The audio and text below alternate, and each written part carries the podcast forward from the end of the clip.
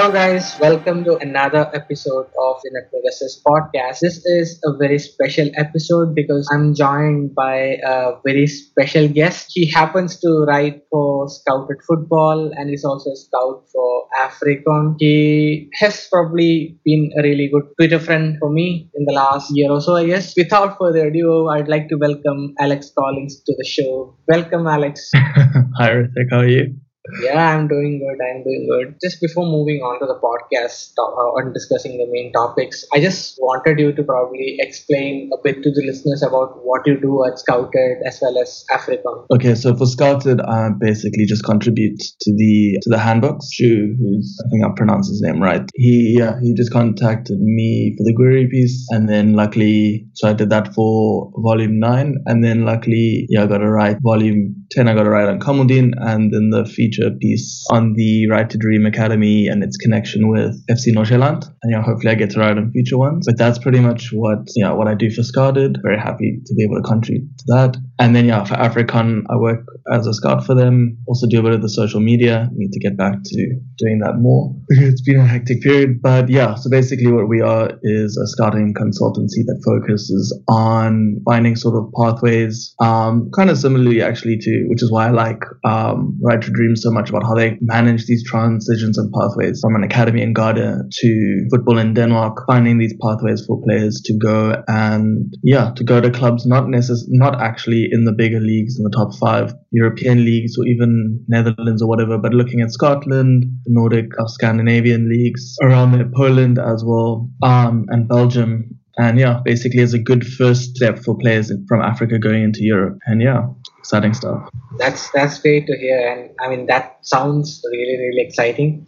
Uh, Scouted is probably one of my favorite like content creators as well. Uh, I think Volume Nine probably was the first handbook I managed to buy though, but I mean that that probably is just the beginning of that because it's it's really good content out there. And yeah, I've heard a lot about AfRecon as well. Uh, I mean, by, by, from Twitter obviously. So yeah, it's it's great to hear uh, all the stuff happening, and yeah, African players and you know some of the brightest talents in Africa is something that we're going to discuss in the pod, but probably in the probably towards the last segment of the show. But the main agenda today is to talk about Ligue 1 and how the season's gone, uh, about a couple of teams as well. One of them is the team that we support, Lyon. But we will start with the league winners, the champions, Lille. So they just lost three games this season in Ligue 1. 64 goals scored, 23 goals conceded. And if you look at the goals conceded, they have the best defense in that regard. But I mean, I've seen you mention on Twitter as well, saying that uh, that Lille probably are in like they probably were in like champion material overall. Probably if you look at some underlying numbers as well, I think that supports your argument uh, to an extent because I mean I'm uh, I'm fetching stats from Understat as well as FBref or StatsBomb. So the expected goal difference is fourth. That was fourth in Ligue 1. Um, their expected points as well also were fourth. So they weren't really like blistering in terms of underlying numbers. Defensively, I think they were solid. Their expected goals against as well in terms of that as well. They're like standing out as the topmost team in Ligue 1. So, Alex, what actually went right for Lille this season, in your opinion? And do you think? I mean, I, I know this is like a very not not not the right statement to make when I say that they aren't deserved winners because every champion deserves uh, the title, obviously. But do you think uh, they've been outright winners, or on what's the whole point? Um, so it's interesting actually that you said that the underlying numbers suggested that they are fourth um, in terms of expected points and expected goal difference. Did you say? Um, yeah, because actually I, had, I hadn't seen those numbers. I do know that they overperformed um, their attacking numbers. I've heard. Um, but yeah, that's actually exactly what I've said. I, I think they were the fourth best team this season, which is, I guess, also as a Lyon fan, where we underperformed our numbers a bit. I was a bit salty at one stage. um, but but yeah, so I do think that they actually were the fourth best team. I have to say. Um, I think they were the best defensive side. Uh, I was really impressed with their defense. Um, and they were a good defensive side last year as well. Very good. Um, but yeah, I think just in terms of attack, there was a lot of overperformance. They never really, I don't know. For me, for me, they didn't really, um, yeah, they just they didn't ever seem as dominant as I would say Lyon um, and PSG. Obviously, PSG had a down season, but still probably yeah, you know, PSG with talents like Neymar and Mbappe are not going to be, and Di Maria are not going to be weaker. Um, and then also I thought Monaco, especially from the second half of the season, were were very very impressive. Um, and I'm actually looking forward to seeing how they do next season under Kovac. Um, but yeah, I, I would say everything built off Lille, off of their defense, um, which was I don't know what what you want me to explain what they did well tactically or so yeah I'll just explain uh, what my understanding of their tactics is yeah generally kind of almost a mid or low block um deeper down and then they had Jose Fonte who I've like more and more over the years I have more respect for for me he's actually their player of the season I know that's a weird sort of comment to make considering there's all that hype about Yilmaz and a lot of the younger guys and Botman. But yeah, um, and then yeah, they just had they have they have a good group of attackers, but I didn't see anyone, maybe apart from Yilmaz, as actually being um, particularly stand out. Uh, yeah. Yeah, you. Uh, I mean that that's one of our patron questions as well from our patron data about uh, who who Leo as Lille's standout player was this season. So you're gonna go with Fonte despite Yilmaz scoring 16 goals. Yeah, so so I would say that they were, they didn't have they had a number of players who played very well this season. Um, I know, yeah, Maignan, the goalkeeper, then both their centre backs, um, Botman, who, yeah, I think we'll, we'll probably get into. I know we you're planning to speak about some of the younger Lille guys, who I think is maybe a little bit overrated at this point, but he was very, very good this season. Um, Fonte was very, very good. I think Benjamin Andre goes under the radar a bit. He was very good. Um, then, yeah, Yilmaz. And then there were guys who had different good points of the season. Yazici wasn't used that much, but he was very good when he played. Bamba started off very well. Um, Jonathan David started badly, but actually was very impressed with him by the end of the season.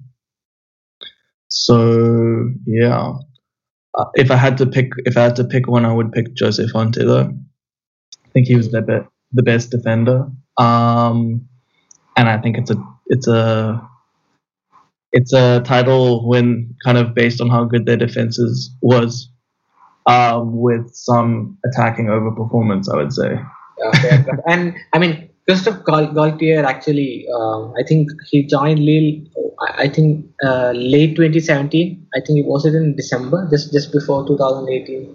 The new year That makes sense. He left in 2016 yeah. from from Saint Etienne. So yeah, mm. that makes. So I mean, it's been like it's been around three and a half seasons at Lille, and it looks like he's going to leave at the end of the season. And yeah. we're going to talk about uh, the instability part uh, at Lille or the situation at Lille right now. But how much of credit would you give give to Galtier for this league title win? Um, I think I give a lot in in the sense that I don't actually think they should have been title winners, but yeah, let me not keep pushing that. Um, but I think it, it definitely comes down to him. He's a very good coach, very competent coach. Um, and yeah, he built pretty successful tactics with their 4-2-2 4-2-2-2. Sorry. Um, yeah, I think it was pretty good tactics. Nothing super exciting. Kind of a higher press, high up the pitch, but then as it came lower, they would sit back a bit. Um, so he definitely knew where to get the most out of guys like Jonathan David higher up, or kind of forcing crosses in for Botman and Fonte to deal with. So I think yeah, lots of tactical strengths made the best out of the players, and he's kind of shown over his entire his entire career he's a good person to bring a lot out of his players. Um, so yeah, I would credit him as much as anyone in delivering their victory for sure, in delivering their title of success. Yeah, that sounds fair. And I mean, like like you mentioned though, um, Lille are probably not, despite the league title win, they're not probably in the best shape right now. They're looking off to sell a lot of players. Galtier seems like he's going to leave as well for Nice, I guess. Uh, I, I, mean, I've been hearing rumors of that. And there's a lot going at Lille. Uh, if I'm not wrong, they are not really good at the moment financially as well. So, Alex, uh, what do you think is the whole reason for the whole uh, for, this instability? To, to be honest.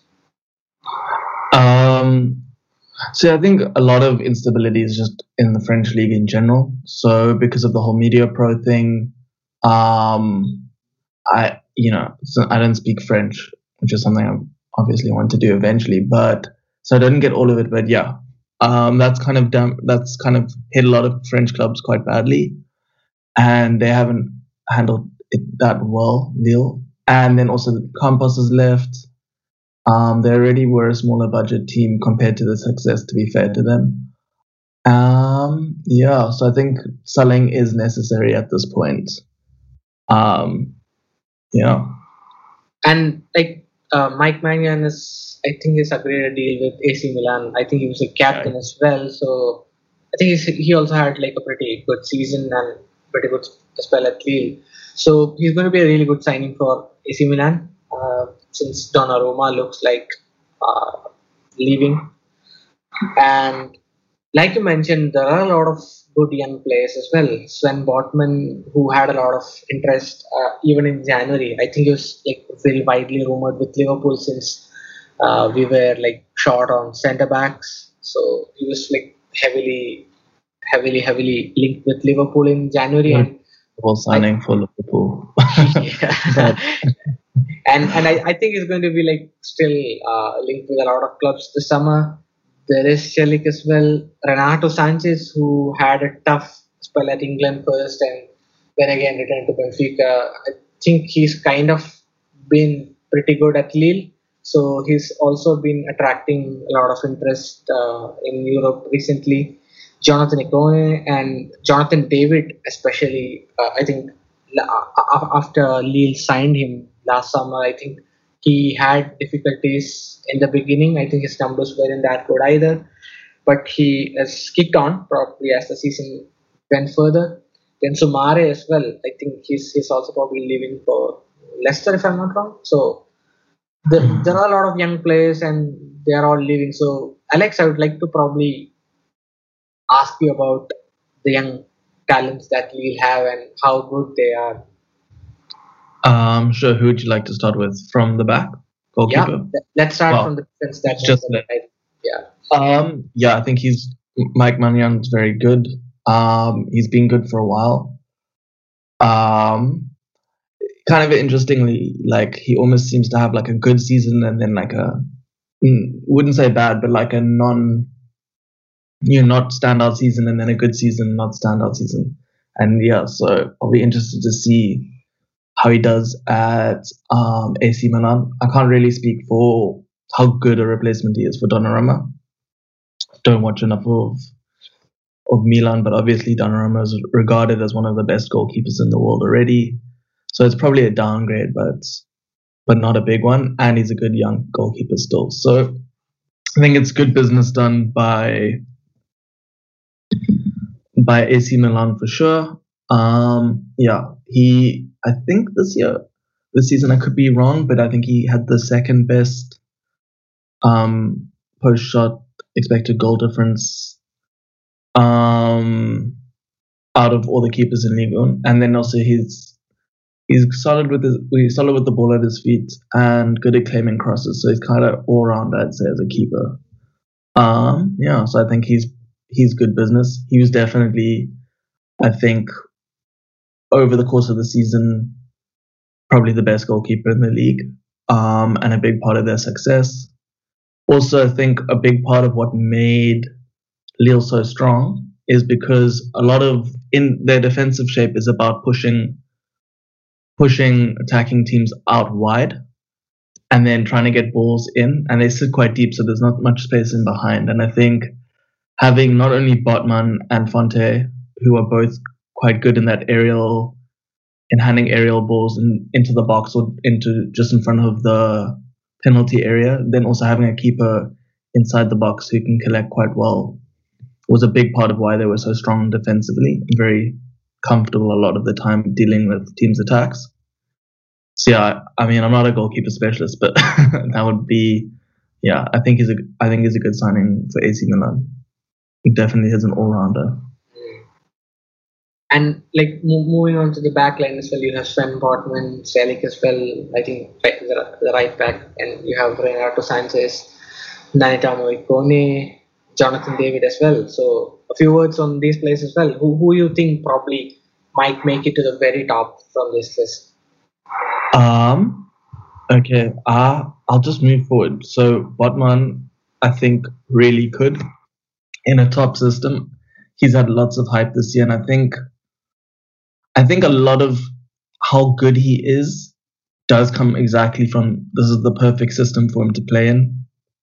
And also being alongside Fonte, who seems to bring out a lot in every one of his defensive partners over the years, which I think is something we, we don't really know how to quantify or whatever yet, but it would be very interesting if we ever are able to because I kind of feel like, and this is more and more realization after he came back and then started with Leo, with Gabriel last year as well, that he's definitely someone who brings the most out of it, defenders, his partners. Um, but yeah, man, I think I think Botman's very very good. I just think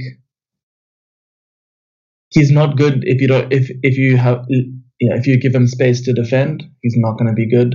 So he's kind of he's not you know he's not a Van Dijk obviously, but he's not even um you know, someone like Matip or whatever who could probably deal in a couple different defenses. Yeah, so with him, I think he, you just need to find the right club.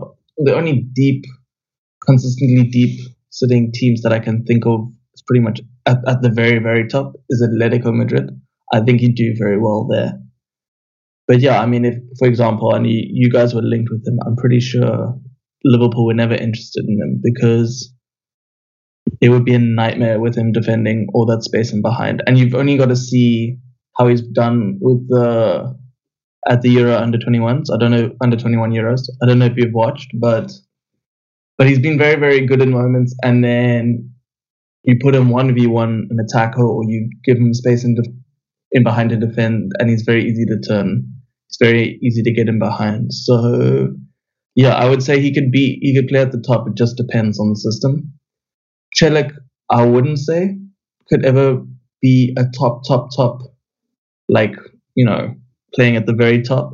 But I think he's just one tier below that.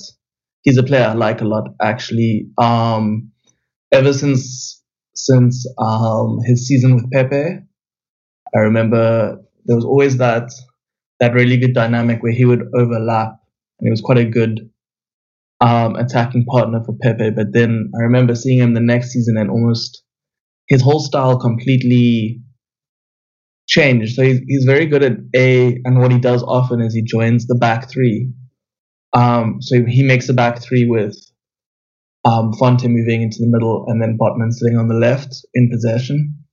He's very good at playing vertical balls forward. So I think he's, yeah, I wouldn't ever say, you know, he's not going to be for example, obviously not a Hakimi. Um, I wouldn't say he has a, as high a level as Reece James or Trent or whoever. But yeah, he can. Uh, he's been the best right back in the league probably. And yeah, I think he's perfect. I mean, I, I know Arsenal linked, and I'd really like us to get him. He's someone who's comfortable on the ball. He can overlap. He can sit in back in. So yeah, I'd be very keen to see. Sounds like a good partner to balance with Tierney as well. Uh, sorry, I think I spoke way too long there, but yeah. Yeah, we probably will we'll take one more player that you think from Lille that probably might make it the very sorry. top. Yeah. Who to ask about? There's you, a couple. Okay, just just go on with a couple of names then. no, no, no, no, no stress. Um, I, I guess Soumaré would be worth talking about since he's going to Leicester. Yeah. Uh, yeah. So yeah, I'm interested to see how he does. He's also another, and I, I think another guy who's probably had at one point had a bit too much hype. I remember people comparing him to Ndombele, speaking about him being as good on the ball as Ndombele. I think he's a bit more disciplined of it. Um, but yeah, no, he, he's a player I really like. Um, and I think this is a good time for him to move. I remember he was linked, what was it, to Newcastle, just generally to the Premier League about a year ago, and he was a little bit raw. But I think he'll be a good, he'll be a good signing now. I'm not sure where he fits in at Leicester. Um, I haven't watched them a lot this year though, but just yeah, interested to see. I think he'd be a good partner with Ndidi. Um, yeah, or Tielemans, I guess. So yeah, I guess we'll see. Um, and then who else? Jonathan David. Of course. yeah. Um, Jonathan David. Yeah, I think he he started. I was quite disappointed with him for the first half of the season, just because he came with such hype and I hadn't watched him. Um, but yeah, he's been he he's really come along. I think also what I really like about Lille, um, is they're very good at at playing in those like sort of tight spaces in the middle, and it's because they've got like guys like Bamba, guys like Ikone, Yazici, and especially their two forwards, Yilmaz and David, are both so good on the ball. And yeah, I think that's that's what kind of kept them going, made them almost stronger in their route to the end of the season was definitely David's form.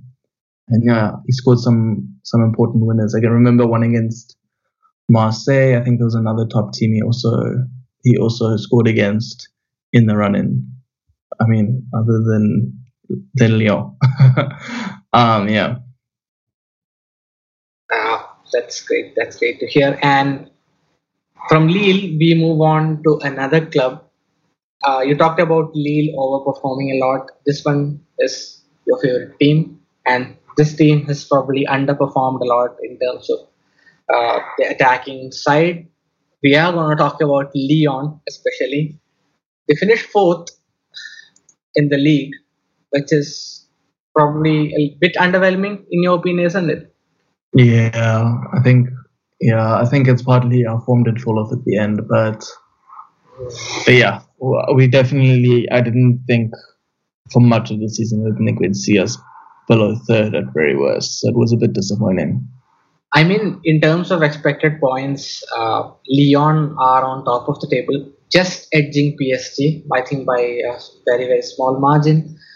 In terms of expected goal difference, you are in second as well, behind PSG. So, I mean, and, and I mean, I looked at probably, uh, I've been looking at this particular metric, which is in terms of shooting or finishing, which is the goals minus expected goals differential, the non penalty one Lyon has consistently been in like the been like amongst the ten worst clubs in top five leagues in Europe, along with Liverpool in, in that area for probably probably a few months now. I've been looking looking at that table for a while. Uh, whenever, whenever I see Liverpool you know, missing a lot of good chances, and at the end of the season, if, if you look at FBref right now, you can find that Lyon are the fourth worst side in the top five leagues in Europe when it comes to goals XG differential, the non-penalty one. And are just behind Fulham, Sheffield United, and of course the XG underperformers, Brighton.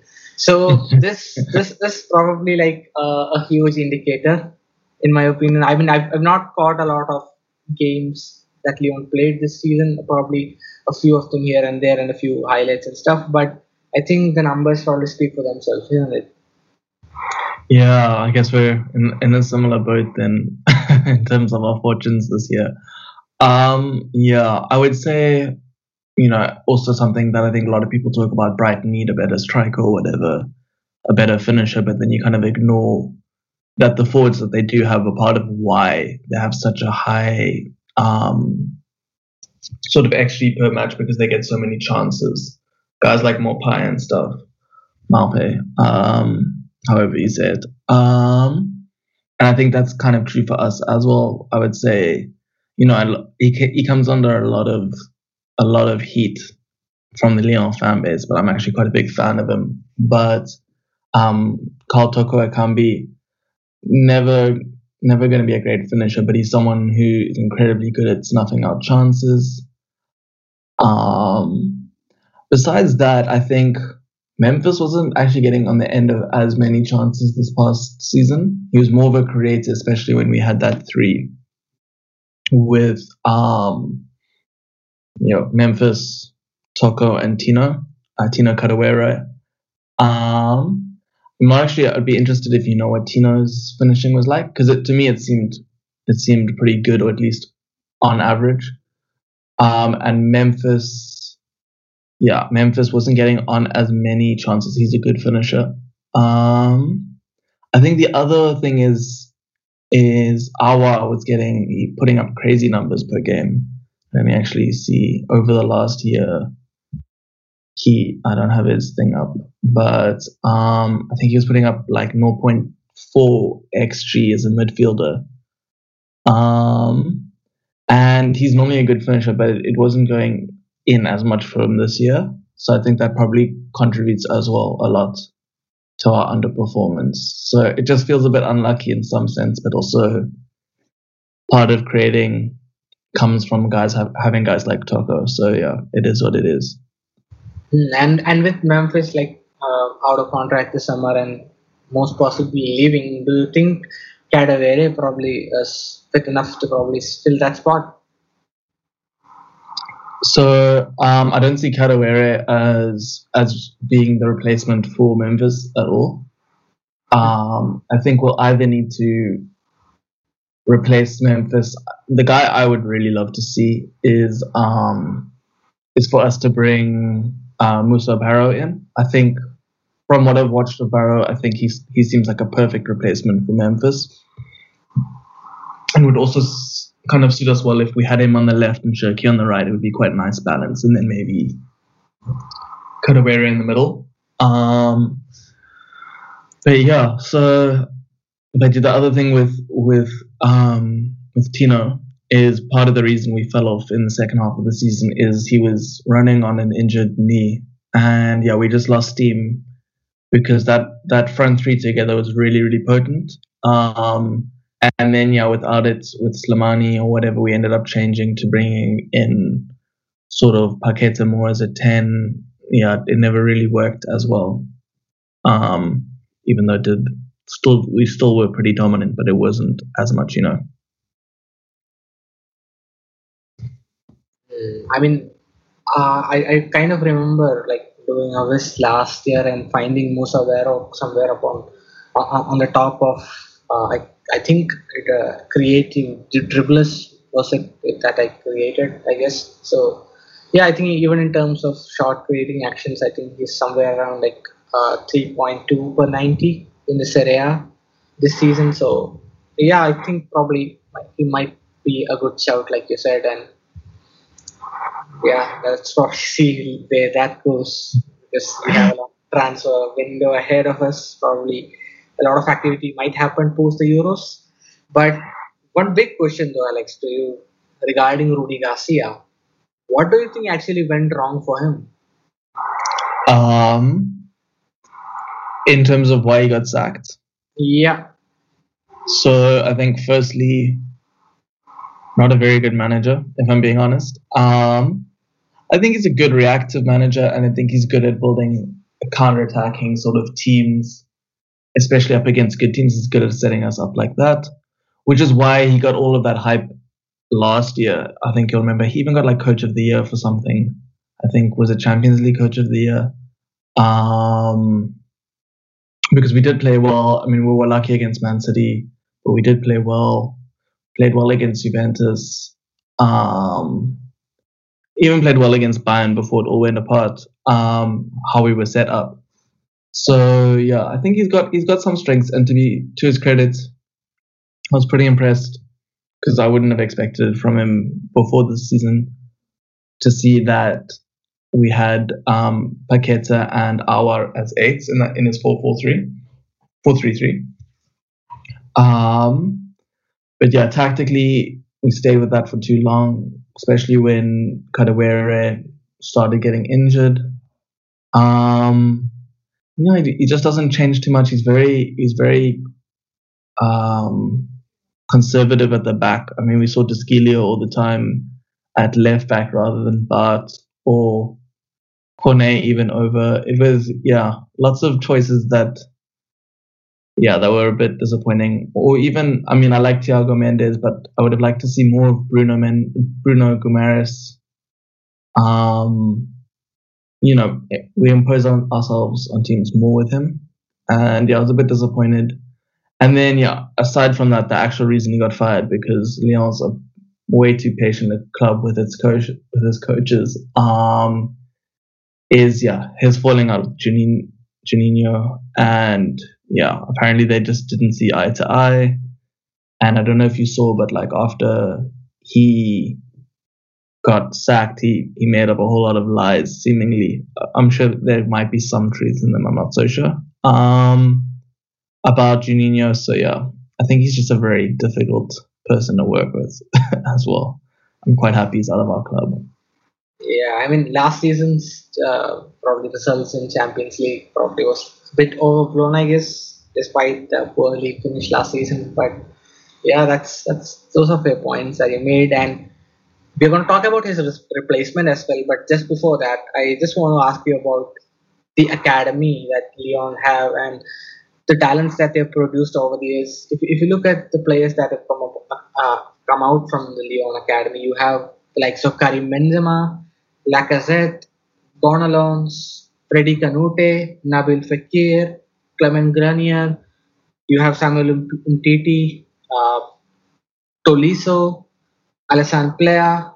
I think Anthony Martial probably was at some time in the academy as well. So yeah, you have a list of some really amazing players. I mean, Gouiri as well, who you wrote a piece for Scouted Handbook, Volume 9. So you have a lot of amazing talents that the academy has produced. If you look at right now, you have Houssem Aouar, Maxence Caqueret, Ryan Cherki. Um, I think Melvin Bardas again. Ryan Cherki and Bardas, Bard are probably the next in the line, I guess. So yeah. my question to you is, why is or why do you think the academy is like so good and so consistent at producing some really amazing players? So yeah, you told me you were going to ask me this beforehand. So I did do some because I've never actually really looked in why we're such a good academy. I did do some research and I think basically answer is kind of boring, but a lot of it does come from just the level of investment that Aulas um, has put into the club since he he took over. Um, so yeah, we have a lot of infrastructure and investment put into into our youth. I think we're in also in a good location where you know lots of players see football as their route forwards um, to careers. And then I think just we also got lucky from from early on. My impression is that the coaching staff right from the beginning were very good at coaching the the players and built a very strong batch. And basically, how we ended up building new coaches through the academy was very much like an internal one where new coaches would come in and learn from the older coaches and then that process would sort of repeat itself. So yeah, I think those would be sort of the major reasons why Lyon is um, benefits from as good an academy as it does. Um, yeah, nothing nothing super interesting beyond that, but yeah. That sounds that, that that actually sounds interesting though. I mean, a lot of I mean, there is like a real uh, real pathway for the youngsters to come into the senior team at a very young age. And you see a lot of these youngsters like probably attracting a lot of interest from Europe when they turn 20, 22 or by, by, by the time they turn like 23 they are one of the hottest prospects in the in, in the market. And you see big clubs getting linked with these players and and all us being Aulas uh, selling these players for a, a, really good sum I think. Or, or yeah all of that is probably down to a clear uh, clear pathway to the very top. So, uh, and yeah, Alex. Yeah. Sorry, just actually to add to you, I think that's also a massive aspect of it is that it is just a massive commitment to bringing through our youth at Lyon. Another reason Rudi wasn't liked, by the way, apparently he's the reason we let Pierre Kalulu and uh, Gouiri go. Um, but yeah, there's a massive commitment, and I think basically having a commitment to developing youth and then actually being able to play them, creating spots for them. For example, we're not looking to bring in a new right back this season because we have Malo Gusto coming through. Um, I'm sure we're not going to be looking too much in midfield because we have Florent da Silva coming through. You know, a hand that has been waiting to come through. Um, Sinaly, we're not bringing in another centre back because he's not a academy graduate, but but he's a young centre back we have because we're gonna give him a chance coming through the first team. I think that's just a massive part of what Lyon stands for. It's why I started supporting the club um, back in 2015. I'd already liked them for years. Um, but yeah, so I think that's just a massive part of what makes the club so good. You know, its, its whole ethos is about being open to bringing through youth. Yeah, and we discussed that we we talk about uh, probably a couple of three, three, four young players from Lyon as well. I mean, Ryan Cherki is one of the names that again is probably probably I think gaining traction on social media as well as probably around the footballing world as well. I mean, a lot of people, you can see a lot of people probably say, uh, probably talk a lot on Cherki. I know he's played just like 698 minutes in, in, in League this season, uh, although he's had like it spread over like 27 starts. Uh, uh not 27 games, I mean, yeah. Yeah. so, uh, so that is like pretty. I know it's pretty low, but he's just like what 17. He was like 16 when when the season started. So Mm-hmm. It's it's it's decent minutes, but I think the way that you mentioned how Rudi Garcia doesn't or didn't favor youth much, I guess under the next manager Peter Bosz, it's going to be the exact opposite because he's that kind of a manager who who's going to give the young kids a lot of chance as well. So I just want you to probably brief us or brief the listeners again, uh, like you did with Lille. Probably mention a couple of names from the Lyon youth system that's going to probably come through. Break, yeah, break out.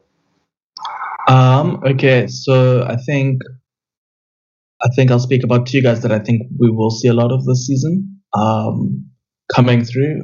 Um, so yeah, I guess I think first it's probably nice to start off with Cherki. I'm pretty sure um, Bosz would be coming in with the understanding that we're going to be building around Cherki. we're coming to the end of the cycle end of a cycle with Lyon. Aouar will be leaving, and we're going to start building our club around. Memphis is leaving as well. Lots of our older players have left the season, will leave the season or left the season before. So yeah, I think it's a it's a perfect time to to start building around Cherki. We already should have played him more last season. Maybe I mean I'm never I'm never too much up for playing, you know, a 16 turning 17 year old overly much during um you know, during his teenage years, but like 7.8 90s isn't isn't great. Uh, we probably should have played him probably 18 90s. I think would have been good, especially considering he's he's been more than good enough to play for us. Um, but yeah, I, I think we'll see ourselves building around him as a player. Um, if I had to compare him to anyone, I would say he's kind of Hazard-esque, um, Eden Hazard-ish. Um, maybe a little bit less explosive, but more of a, a stronger build. Um, yeah, he's an interesting player. Very, very good dribbler, incredible technique. Um, very, very good decision maker. I mean, he has been since he was 15. Like, it's one of the most impressive things about him is he's come into the team as an excellent decision maker. Um, and yeah, also he's never going to be super super explosive. At least I don't I don't see that happening. But he's very yeah he's a he's a good athlete. Uh, got a strong frame, and yeah, I'm I'm looking forward to to watching him develop this season. It will also be interesting to see where he plays under Bosz. There's you know all the possibility he actually plays a central midfield role, um, similar to maybe what Brandt played um, under Bosz at Leverkusen. Um, yeah, besides that, I think another player that we'll see coming into the team is Melvin Bard. Apparently we're bringing in some guy called Enrique. I haven't watched him um, at left back, and basically the understanding is we aren't investing too much there because we don't want to put a player in the way of Melvin Bard's development. So yeah, I think he's going to take a, a starting role, if not from the beginning of the season, he'll get into. And he's actually a player I think, you know, they all come from this same age group um, of Gouiri, um, Caqueret, who's now become the most famous from that age group, um, Pierre Kalulu at AC Milan, and Melvin Barton. He's always kind of the forgotten one, but I think I think he, by this time next season he'll become far more known. Um, I'm looking forward to his him coming out. Very good attacking player. He can also play in a back three. Not that we'll really see that on the Bart, but would be interesting if Malo Gusto, who I'll get to just now, or um, Dubois push up higher, we can see that back three sort of taking place. Um, but yeah, I think personally, strong technically. I don't know if you've watched Adrien Truffert, but actually, it's weirdly they're comparable players, um, same age and everything. He plays for Rennes. Um, yeah. So I'll be looking forward to that very technical, techie left back, likes bomb, bombing down the left. So yeah. Um, otherwise, players that we'll see coming into the team is Malo Gusto. Um, he's a right back. Similar, also, I think he played midfield at youth level. Um, but yeah, very techy, quite an athlete as well. Big build. I think he's still 16. Um, very quick, strong attacking, good at putting crosses in. Um, and then, yeah, Florent da Silva, who's a little bit slept on because of how good and how special Cherki is. They're in the same age group, both also attacking midfield types, but Florence, a very, very good player in his own right. Um, and yeah, very elegant sort of player. Um, good passer. Yeah. Um, and I think I'd like to see him as one of the attacking eights, maybe as a Paqueta backup, especially while um, Reine Adelaide still injured. Yeah. Mm, that's great. That's great to hear. And the next topic is probably as expected on Peter Bosz. And this is such a very, you know, I mean, for me, I think it, uh, when I heard that Peter Bosz signed for Lyon, I was probably surprised because, um, I mean, I did a we did a podcast here. Uh, we did a Matt Magasin's podcast a few weeks back when he was sacked by Leverkusen, talking about where his next possible destination could be. Uh, I remember myself ruling out France and probably giving a shout again to some German side or maybe some mid-table Spanish side. Although we were like quite uh, skeptic on uh, skeptic whether he would actually fit uh, the Serie A or the Premier League because he isn't he isn't someone who's like very pragmatic or uh, he, he, he and I mean that side of his game is probably the weakest as we we've seen at Dortmund, uh, Ajax, and even at Leverkusen as well. I mean, he, he came from Ajax to Dortmund, and that was short lived. I know that mm, that probably wasn't the greatest uh, spells in his career, but he kind of steadied the ship at Leverkusen. Last season was quite okay from uh, when if you look at from their perspective this season until December, until they played Bayern Munich in December, they were like flying. They were on top of the table, I guess, and they had like a top of the table clash against Bayern Munich in December, late December.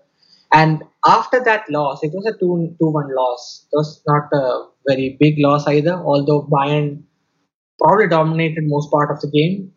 But after that loss, everything seemed to fall apart. I mean, then that's the pattern with Peter Bosz as well I mean, you see him like performing really well, having his team play some really amazing football as well. But then suddenly it all like breaks down like glass. You see it breaking completely. I mean, he lost games against teams that he shouldn't have been losing in the Bundesliga with Bayer Leverkusen. And I think probably finally it cracked and he had to be sacked. So, do are you like really optimistic with Bosz uh, Alex because I, even at Leverkusen he had around like 54% win rate in total. So I'm like really optimistic with Peter Bosz's signing. And do you think like he will be able to perform better than his previous spells uh, in, in Ligue 1? Um, so I think the first thing is part of the excitement for a lot of Lyon supporters, and I think which a lot of other people have kind of missed, um, is that exactly kind of like you say. Firstly, it's a big change. It's not a signing that we kind of expected for Ligue I would have never seen Bosz going to Ligue Um, but but especially for Lyon, like we sign French managers or French speaking primarily. I've heard the Bosz speaks. I, all I assumed he spoke some French because he used to play in France. But yeah, I think he's relearning or retouching up his language, his French. Um, yeah, he's just a, he's a very different signing from from what we would have done. I mean, I was expecting Galtier, and I'm very happy. As good as a coach, I think Galtier is. I don't think he's a special coach. Um, yeah, and it, and he's just a bit of a boring appointment. I can't, as a, from a personal point of view, a bit uninspired or unimaginative from Lyon's part. Um, yeah, by no means was was Bosz my first choice. I would have preferred Fonseca. Um, he was the one I wanted for sure. And then I haven't watched Gallardo, but I've heard lots of good things, and he sounds exciting. Um, and I haven't watched much of De Zerbi, but I think he would have been good. I know Juninho wanted him most by the scene, by the sounds of it. Um, but yeah, I think it's just a big change for the club. You know, um, a far more exciting coach, and compared to our list of coaches from before, especially the last two that with Sylvinho in between, but Genesio and Garcia, he's a far better coach than either, either of them are, and he's far more attacking, and he's someone who plays the youth, so he fits us in a lot of ways. Um, but yeah, even beyond that, I'm kind of yeah, I I think I'm a bit optimistic about how we'll we'll do, especially because I feel it's an it's a changing cycle on the one hand. So I'm not necessarily expecting us to be as dominant as we were, especially when we are losing guys like Aouar and Memphis. But it would have been bad under Rudi. Um, and yeah, I think Bosz is just a perfect person to sort of develop the, the likes of Cherki and Caqueret. Um, even Bard Malo Gusto. Um, so yeah, I think I think he's a very good coach. I don't see him being with us for super long. Hopefully, he's signed a two-year contract. I'd love him to fulfill that contract. Um, but yeah, I also think he's a bit hard done by. I will say. Um, he's a coach I've liked since since watching him at, for Ajax, uh, just because he plays a, like really nice football. Um, but I know he's flawed. But I don't think I think people maybe overstated a bit, especially there's this idea that he he starts well and crashes quickly at every club. Where you know he did spend two and a half years at Leverkusen. Um, and he left Ajax after one season because he got an offer from Dortmund. So yeah, not sure if I completely answered your question or went around it, but yeah.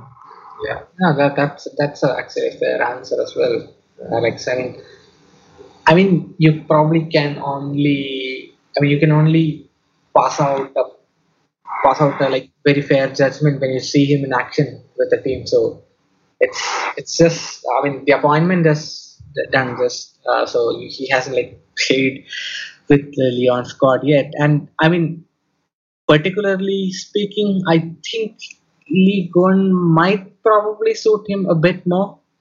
So and and like you mentioned with the attacking talents that what do you think Luke could suit him more? Just interested. Hmm I, I I think this probably I mean considering this might be his make or break job once again because he's had like good opportunities at the top and i think this is going to be his last good opportunity at a very top. Club i mean i i, I definitely think lyon are like a top club so i think this might be his last opportunity at a top club for the foreseeable future so if he does well i think he's going to be able to sustain and probably get another good opportunity once his contract is done here at Lyon. So, and and also considering his style, I think he might be able to brush off a lot of teams as well. So in Ligue 1, so I I mean personally speaking, I'm a bit optimistic. Although I was a bit surprised initially, but yeah, I'm, I'm a bit optimistic about it. Was yeah, I, myself, I'm fully on the hype train. yeah, Also, you know, there were lots of doubters when Kovac came in. Mm. Um, he's done very, very well, especially with his attacking style. So yeah, I mean, it's a move I really like for the league, for Ligue 1 itself, because um, because a lot of, I think it's probably, well, definitely out of the top five leagues, it's has the least coaching quality. I'd say it's a league that makes Galtier look like a genius. So you know, um, and he, I think he is a good coach. I feel like I've I've been harsher on him than I intend to be, but it makes yeah, it's not a very very good um, strong coaching league. It's got a lot of low block sides, but yeah, it's just it's exciting to see more um, coaches with more attacking intent, but also I mean I do regard as flawed as he is, I do regard Bosz as a tactically astute manager and maybe one that suits our squad quite well. Um, I don't know if you saw my tweet about it. Not that it was a um, big tweet or whatever, but um, but yeah, I was just thinking about how he might actually be better suited to this Lyon team given the sort of legs we have in midfield. Because his high press is for sure a bit naive and he's used it a bit naively for certain teams. But I think, yeah, it'd be interesting to see. We've got guys like Caqueret and Paqueta who have insane engines, Bruno Guimaraes as well. We're interested in Pape Matar Sarr, someone who also has an insane engine. Um, so yeah, it'd be interesting to see that those are all sort of guys that we can put in the middle who who also have a strong attacking qualities and can get back and defend well. So yeah, I'd be interested to to see how he does with us. yeah. I mean, and uh, hopefully, I feel uh, hopefully I, I I expect that he he probably gets Lyon back to the top and you know, maybe nicks another title of PSG's hands for you guys. Yeah. yeah. So that's up with Lyon as well. And we have like around 20 minutes more on the podcast. And we have also have like a fair bit of players to discuss. This is the last segment of the podcast where we are going to discuss some of the emerging or some of the best young talents in Ligue 1 and also from the Africa region. And first of all, Alex, I mean, I know you probably sent me a lot of some really amazing names. A few of them I haven't watched at all, and I wasn't aware of them at all. A few of them I've been aware of their names popping up here and there. I've seen some databases as well on them, and probably a few com- compilations as well. So we'll straight on get into it without wasting time. You mentioned five players: Pape Matassar, Tchouameni from uh, I'm, I, I hope I'm pronouncing his name correctly. From Monaco, Yacine Adli, you have Aouchiche, then Terem Moffi, then Akun Akin Kunmi, Amoo, Samson, Tijani as well.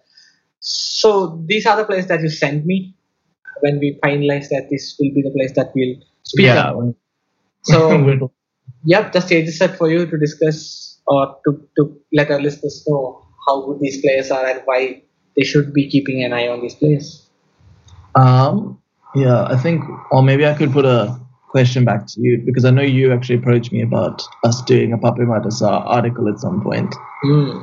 Um, so yeah, what what drew you to him? I mean, I I I first came across mm, his name probably when I was like doing some research on Jude Bellingham, but his stats probably seem to stand out a bit for me uh, in the attacking sense. To be honest, uh, in terms of shot creating actions as well, he is probably quite decent in the role that he plays. And I haven't watched much of him. Probably caught one or two games, I guess, and I, I don't think probably that that that isn't probably enough, I guess, for me to pass on a very proper judgment on him. But I'm pretty excited as well on, on him just by seeing the data, and also in those two appearances, as well, uh, appearances as well. I thought he was like particularly fine. So yes, I'm pretty excited. Okay, yeah. Um, yeah, I was just interested in because statistically, I think a lot of people started taking note of him. Um, but yeah, so I, I'm very excited about him. Um, interestingly, like speaking about how he comes on in the stats, when you watch him, he's more of a, a defensive role, very much an eight though. Maybe could play m- more of a sitting role if he needed to. But um, yeah, I kind of see him as similar to Caqueret in some senses. Um, very vertical player. He carries more than Caqueret would be more of a passer, whereas he's a vertical carrier. But yeah, he's just got an insane engine similar to Caqueret. They can win ball. He, he's a strong ball winner. Um, this is his first season as well. I, am not sure if he's 19 yet, but but yeah, he was 18 for much of the season at least. Um, and yeah, also he was um, similarly to two of the guys we'll chat about later. Um, he was at the Under 17 World Cup in 2019. Um, the other guys being Tijani and Amoo. Um, yeah, and there he actually played like an attacking midfield role. So, which does come through. I think as good a, as a ball winner as he is, you can you can see he's got, yeah, he's got pretty much he's got an impressive passing game. He puts through some very nice vertical balls every now and then. Uh, still a bit rusty with some touches. He can be a bit awkward. Um, but yeah, I'm very excited by him. Uh, he's definitely, I think, for a lot of teams that are looking for for strong sort of box to box midfielders, um, I think he ticks the boxes. um, but yeah, like a lot of people are looking, you know, for Caqueret or whatever. I would probably, I mean, Caqueret is going to be expensive for whoever wants to get him.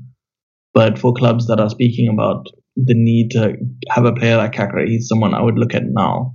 I'm happy Lyon are looking at him them, themselves because he'd be a nice replacement for Caqueret if he leaves in a season or two. Um, yeah, in terms of what impresses me the most, very rangy, so very mobile.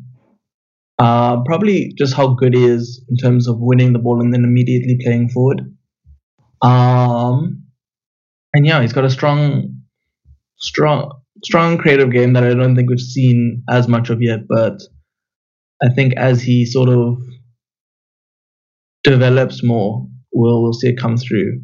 Um, I didn't watch much of him at the at the under 17 World Cup, but apparently, uh, he was their strongest creative player. Mm, um, yeah, that sounds very positive. and yeah, like like I said, uh, I'm also pretty much looking forward to it. Possibly get to watch more more games from Ligue 1 next year. Mm. Well, we'll uh, we'll go through some of his footage. Yeah. But yeah, he's a player, he's a player I'm particularly high on. Um, looking at towards next season. And we have a few more players as well. Then there is the guy from Monaco, Aurelien Tchouameni. Yeah, yeah. Tchouameni not too big, but he's a, he's a player I've loved for for eight, maybe 2018 was the first time I watched him, um, and he's also come on loads since then. But even then, I thought he'd be more of a sitter and a ball winner because that was sort of his style. He was a bit awkward moving with the ball back then, but now he's yeah. I'm very Aurelien um, Tchouameni. Like he he. If I had to say the two best midfielders in my opinion in the league this year, um, was him and Paqueta. Um, and yeah, he's just obscenely good. Um, only things I would say is he's a very strong ball winner. Um, maybe sometimes his first touch can let him down. Um, but other than that, I think he's quite a complete player. Um, strong vertical passer. He's a good decision maker too. Um, yeah, I don't know what more to say about him beyond maybe where does he go. I'm not so sure. Um, I thought Chel- I heard Chelsea were potentially interested in him, but I'm not sure if that was just Orlando. I don't know if you you know Orlando, right? Yeah, um, yeah. I'm not sure if that was actually just Orlando saying he wanted them to sign. Him, they've, been, they've been linked. I, I think they've been linked with him. Yeah. Yeah. But yeah, he's he's a very good player. Um, kind of strong across the board. um, progressively, incredibly strong defensively, but then also, um, yeah, gets shots off very much also within um, Kovac's system suits him a lot. Another guy I like that often his midfield partner is um, Youssouf Fofana, who is like, yeah, I've liked him since Strasbourg. Um, yeah, also similar box to box sort of player. Yeah, that sounds very positive because, uh, again, I'm pretty sure he, he's going to have like good amount of suitors in summer. I think was it was in January when Manchester United had some links with him as well, and or, or was it, yeah, yeah, last summer or probably January if I'm not wrong. Uh, I kind of remember hearing some links with Manchester United, so we'll probably see how that plays out as well. But another player, this is someone I'm also like pretty interested in discussing about Yacine Adli. Uh, yeah. I mean, th- there's a big chance that he might move from Bordeaux this summer, isn't it? And I mean, you, you look at his stats from FBref as well. I think in the last in the past year or so, he's he's probably uh, stood out in terms of shot creating actions, um, pressures as well, uh, tackling to, to an extent as well. And his expected assist number is also, or XG assisted to be honest, is, is probably the right word to use here, is also like pretty good. So, where do you probably see him moving to, Alex, if, if he intends to leave Bordeaux this summer? Hmm. That's actually an interesting question. Where where would he go? Um, I think. I mean, I jokingly, well, not jokingly, but like not totally seriously, thought he could be someone who came to Arsenal. Um, as like a because he plays. You know, he used to play very much like a right wing and um, an attacking midfield role. Like I remember the first time I ever watched him was when I was watching for Gouiri at the under 17 what was it World Cup or under or Euros and yeah Adli was the other standout guy in that side in that French side um, and back then yeah he was very much like a fluid sort of 10 or right wing and now he he's far more I mean I never saw him I never actually used to to doubt how good he would be professionally because I had doubts about his physical capacity. Well, I've been proved like wrong. Like he's a very he's shown he's a very good athlete, very strongly in control of his frame despite how tall he is. Um, balanced, you know what I mean? Um, but also, yeah, the pressures are something that I just never saw 17 year old Adli being a ball winning, what is it, like four, almost four tackles P90. Um, yeah. so so yeah, I think I kind of almost feel like he could play anyway because I think he's also very much got that controller sort of capacity that you know we kind of see from guys from Odegaard who can kind of play quite high up, facilitate play while playmaking, kind of almost like a, a creative water carrier for the side. Um, but then also he's obviously very good at creating shots, especially for how deep he does sometimes play. Though, yeah, he also sometimes plays either, you know, as the furthest in a in a three, sometimes as part of a four four two in the middle, and sometimes on the right of a four four two. Um, but yeah, no, where I think he could go is pretty much anywhere that needs an attacking eight um, that can also press nicely and defensively. Um, yeah, I think he could potentially play. I can see him playing even deeper if he needs to. Um, yeah, I don't know. He's someone I think Liverpool could actually do well with now that I think about it. If you guys had to change your team a little bit. Um, but yeah. Yeah, I mean, uh, I actually remember suggesting Adli to someone probably a few weeks back. Uh, I mean, if, if you want to like probably think out of the box as a thinking out of the box signing. So yeah, that probably you confirming gives gives that thought like more more energy, I guess. So yeah, that's great to hear. And I mean, now I'll probably let you probably uh, probably brief on maybe a couple more players, especially from the African region. Uh, one player that uh, I, I I'll, probably suggest is Kamaldeen. I mean, I know you you you've written uh, a piece on him in the upcoming Scouted handbook.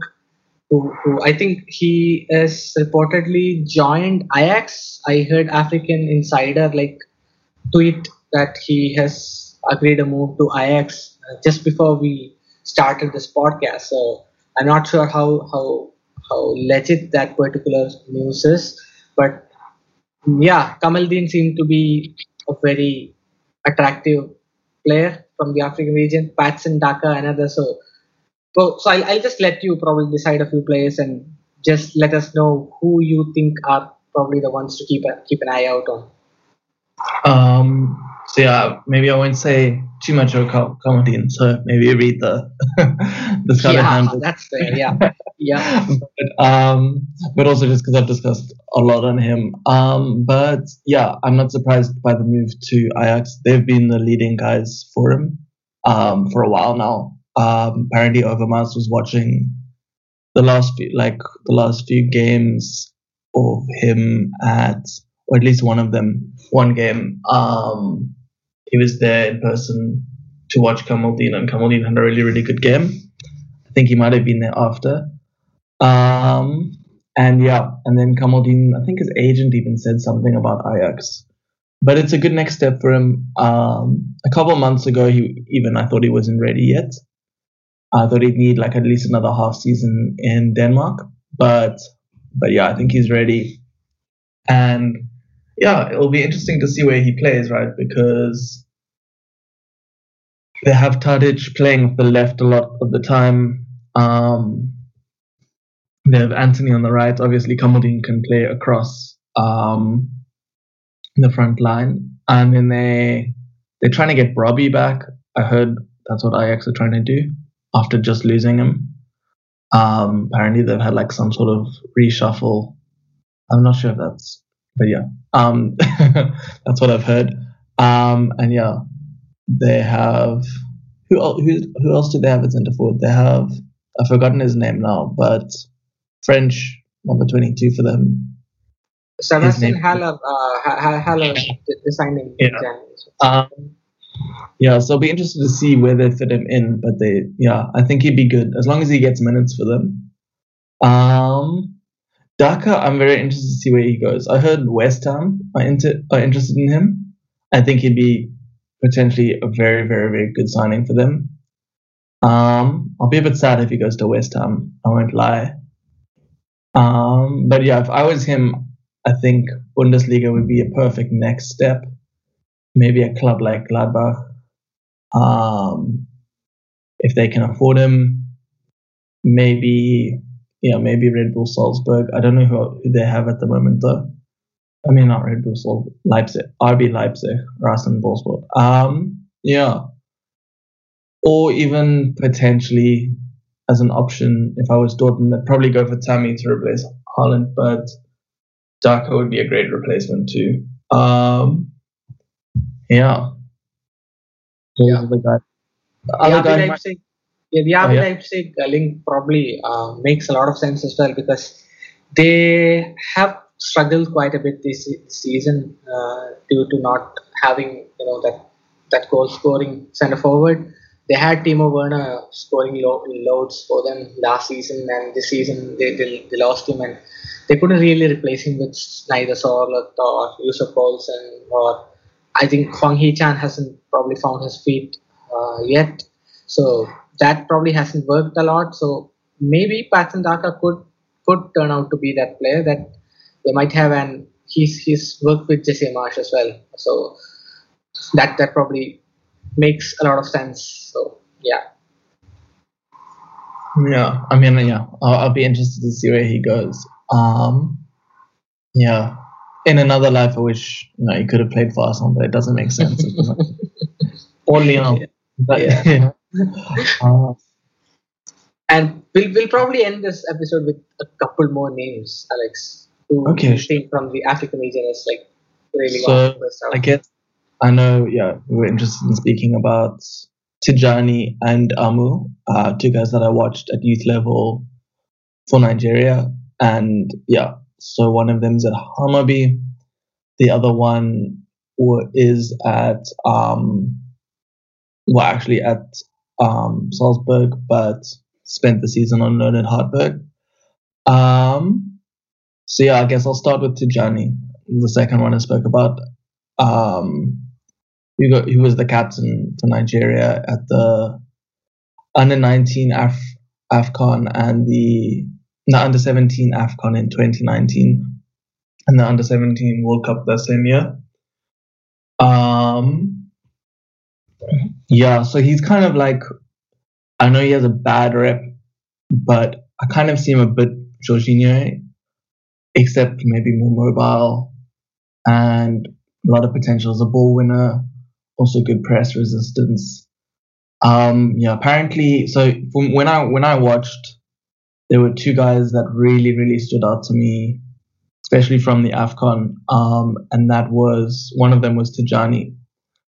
Um, and yeah, I think apparently he struggled a bit at Hartberg. His numbers don't look that great this season. Um, but it's interesting because you know he's 18, um, and normally the first thing that that um, Salzburg do whenever they get players coming from Africa is they send them to the second division side, Liefering, um, that they I think they own as well, um, that the Red Bull company owns, and that's where a lot of players, you know, sort of, you know, get their earn their straps, stripes. Um, yeah, guys like Patson Daka have done exactly that. Mwepu. Um, but yeah, so it's interesting that he actually they loaned him out to to a first division team. I think it shows kind of a lot of faith. I don't think he was quite ready for that level. I've I've watched a game and then a number of like Wyscout highlight things. Um, it's kind of interesting. Like his touch looks a lot worse than it was than it did at youth level. Like more so than you know. Obviously, it's a different, it's a step up, but more so than I would have expected. So I think it's also just been a bit of a pressure thing. But I think, yeah, as long as they're patient with him, he was he was very impressive. He's a very good, quick decision maker. Um, he's a good ball winner. He's good. He's got good press resistance. Um, but yeah, the reason I compared him to Jorginho is he's, he's, you know he likes making those short sort of metronome type passes. Um, yeah, I quite like him a lot. Um, hopefully he goes back to them this season. I'm not sure if he'll spend like half the season at Liefering or or what the case will be. Um, and then the other guy is Akinkunmi Amoo, and he actually didn't really. He was probably he was probably one of the five best players I would say in that squad, especially at the World Cup. Actually, World Cup he had a very good World Cup. Over across the two tournaments, I would say the fifth or so best player, but he's actually exploded at Hammarby. Um, so yeah, I'll be interested to see yeah how he how he comes along. But yeah, personally, that's been like an interesting sort of learning curve for me, just seeing how different players adapt to different levels. Um, in the um, Allsvenskan um, Swedish league, and yeah, he's he didn't start a lot of last season, I think, but he played a lot in, in their cup run. I'm actually not sure. I was intending to watch the game, but then life got busy. If they ended up winning the the cup final, um, but yeah, he led them to their like a cup final. They hadn't won a league, a, a cup final in ages. So yeah, he he's had a good start there. And this season, I've watched two of his games um, since the Allsvenskan started. Um, and yeah, he's been super impressive in both. Uh, it's very hard to think of how to describe him, but he is kind of he he shares some similarities with Doku. I think that comes from they're just both mad explosive players, very good close control too. Um, yeah, interesting thing about Amoo is especially he likes to actually take players on in close gaps because of the reward of you know if you can get through that close gap, there's a lot of space behind and generally higher chances. So he you know, where where certain guys will will like to sort of keep onto the ball as long as possible and progress up the field. Amoo quite likes to burst through, take chances through, tie their gaps. So he's quite an exciting player to watch. Um, and yeah, he's developing very, very quickly. I think by the end of the current um, season that's ongoing, it only started at the beginning of this year. Um, yeah, I think I think they'll do they'll do well. Um, he'll he'll be more known. He'll probably have a scouted issue at some point. I, I mean, I mean, if if you make it on scouted, you're bound to probably go go, go up the ladder. I mean, a, a, lot of scouted prop on this particular episode. I hope the guys at scouted listen to this and like pay us a commission for this. so so this probably brings us to the end of the podcast. I mean, I know you've spoken a lot on different on different GCs as well, as well as uh, on, on the timeline. So speaking to you on a podcast and hearing you talk about a lot of players and a lot of insightful, insightful, you know, insightful words on a lot of amazing young players as well as really great especially for the Nutmeg brand. So thank you so much, Alex, for coming on to this episode. It was an absolute pleasure. I'm not so sure, but but yeah. yeah. It was an absolute pleasure, pleasure hosting you. So it was a pleasure. It was a pleasure being hosted, and yeah, thanks so much. Nice yeah. to speak. So once again to all our listeners if you like our content do follow us on social media uh, subscribe to our podcast as well. And if you think we probably are really really worth investing then do subscribe to us on patreon as well. So until the next episode bye bye take care